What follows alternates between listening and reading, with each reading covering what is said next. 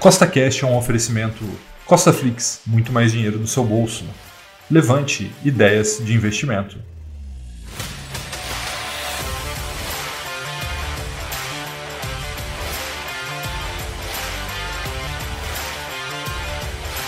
No podcast de hoje, eu vou mostrar para você as cinco ações de crescimento que eu mais acredito que posso valorizar no longo prazo para quem vai fazer compras agora em março de dois mil e vinte e um. E lembrando que temos três podcasts por semana, então não se esqueça de marcar, seguir o CostaCast aí na sua plataforma para que você fique por dentro de tudo que eu posto por aqui. E lembrando, nada do que eu vou falar nesse vídeo é uma recomendação nem de compra e nem de venda, é apenas para te inspirar a investir melhor. Então vamos lá!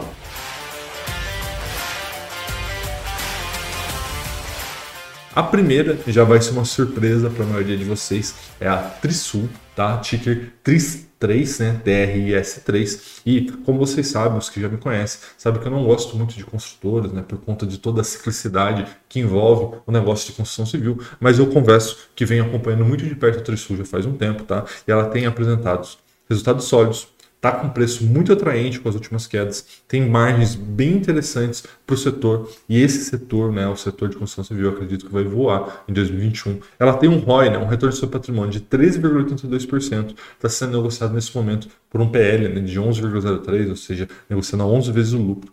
Nos últimos cinco anos, né, e lembrando que os últimos cinco anos não foi exatamente o melhor momento para a construção civil no Brasil. Ela cresceu trinta e um vírgula quarenta e três por cento dos seus lucros, né, anualmente nos últimos cinco anos.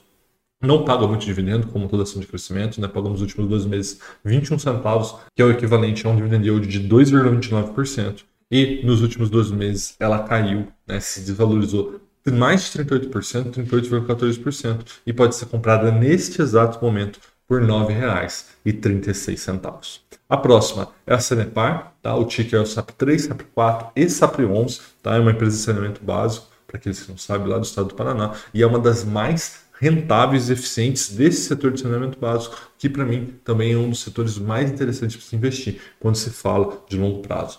A Sanepar tem um R O I de quatorze vírgula trinta e cinco por cento, está sendo negociada nesse momento por um P L de seis, ou seja, apenas seis vezes o lucro.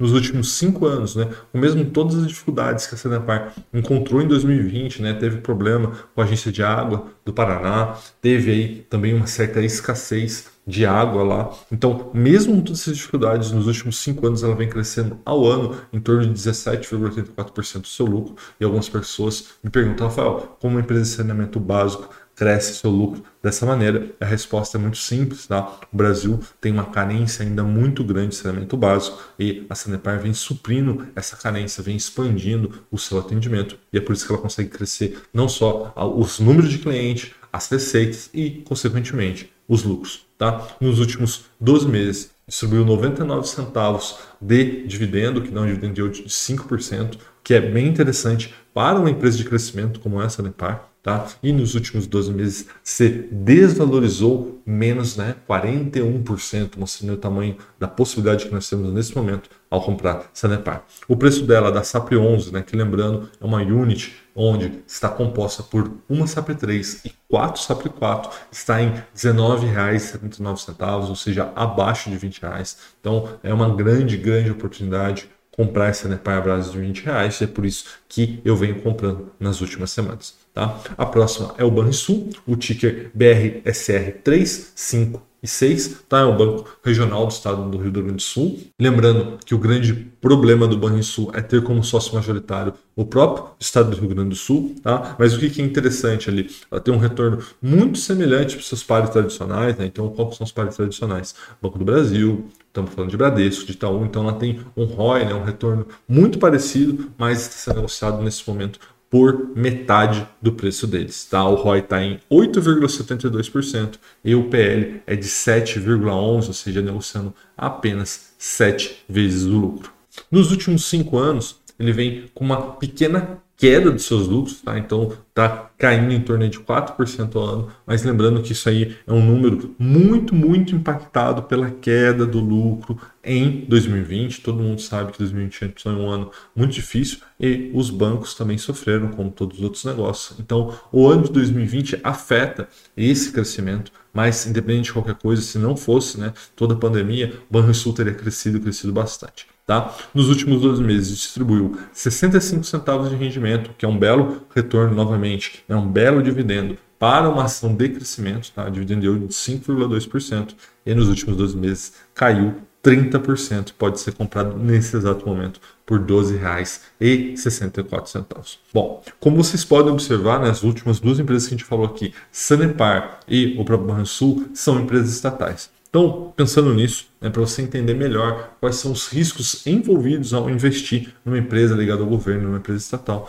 a Levante fez um relatório exclusivo sobre os estatais, tá? Onde eles falam sobre Petrobras, falam sobre o Banco do Brasil, falam sobre outras grandes empresas, tá? Eu recomendo que você baixe esse relatório, ele é gratuito, para que você entenda os riscos de investir em estatais, muito importante, tá? Porque ali você pode ter grandes oportunidades, mas como grandes oportunidades também pode vir grandes riscos, então é importante que você entenda isso. Isso. Então eu recomendo que você baixe o relatório aqui, eu tenho certeza que vai te ajudar a investir melhor, que é o meu grande objetivo, tá bom? Seguindo para a próxima empresa, é a I S A C T E E P, né, antiga Transmissora Paulista, o ticker é a T R P L três e T R P L quatro, é a maior transmissora de energia do Brasil, transporta um terço de toda a energia brasileira, tá? E simplesmente noventa e quatro por cento da energia utilizada no estado de São Paulo, que é o estado onde eu estou, tá? Falando até sobre o setor, né, de transmissão de energia, caso você não saiba, ele é um dos melhores para se investir. Por que que ele é um dos melhores para se investir? Porque independente de consumo, independente de geração, ela é paga, as empresas de transmissão de energia são pagas pela disponibilidade da linha, tá? Então não interessa se vai pagar um megawatt ou se vai passar ali um gigawatt. O que importa é a linha tem que estar disponível e estando disponível, essas empresas de transmissão, como no caso essa C T E E P, recebe a sua parte, a sua receita. E lembrando, essa receita é atualizada pelo I G P M normalmente, tá? E a gente vê o I G P M também disparando nas últimas semanas. Então isso mostra o tamanho da possibilidade que nós temos ao investir na Transmissora Paulista, I S A C T E E P, tá? Um belo de um R O I, vinte e três vírgula oito por cento, sendo negociado por menos de seis vezes o lucro, né? cinco vírgula sessenta e nove. Nos últimos cinco anos, cresceu seus lucros a uma taxa de quarenta e cinco por cento ao ano nos últimos doze meses. Pagou aí zero vírgula sessenta e cinco centavos, né? Ou seja, sessenta e cinco centavos de dividendo, o que dá um dividend yield de cinco vírgula dois por cento. Lembrando, novamente, estamos falando de empresa de crescimento, não empresa de dividendo. E mesmo assim, aqui você tem algumas oportunidades mesmo em dividendos. Nos últimos doze meses, se valorizou dezessete vírgula trinta e seis por cento, mas mesmo assim, na minha opinião, é uma grande barganha. Você consegue comprar nesse momento T R P L três por menos de trinta reais. Tá? E a próxima também é do setor de transmissão de energia, tá? Que é a Alup três, a Alup quatro, a Alup onze, a Alupar. Tá? É uma multinacional de transmissão e de geração de energia, né? Agora você já sabe quem transmite energia e quem gera energia. E qual que é o importante? Ele é uma empresa, né? A Alupar é uma empresa que não está exposta somente ao Brasil. Ela atua não só no Brasil, mas no Peru e na Colômbia também. Então a gente está falando de uma diversificação dentro do setor elétrico, que é sempre muito interessante. Tá? O R O I é de dez vírgula oitenta e oito, sendo negociada a onze vezes e meio o lucro, né? onze vírgula cinquenta e nove para ser mais exato, o P L. Nos últimos cinco anos vem crescendo aí a quase dezessete por cento ao ano. Nos últimos doze meses pagou sessenta e nove centavos de dividendo, o que dá um dividend yield de dois vírgula noventa e um por cento. Então lembrando, então normalmente empresas de crescimento não pagam grandes dividendos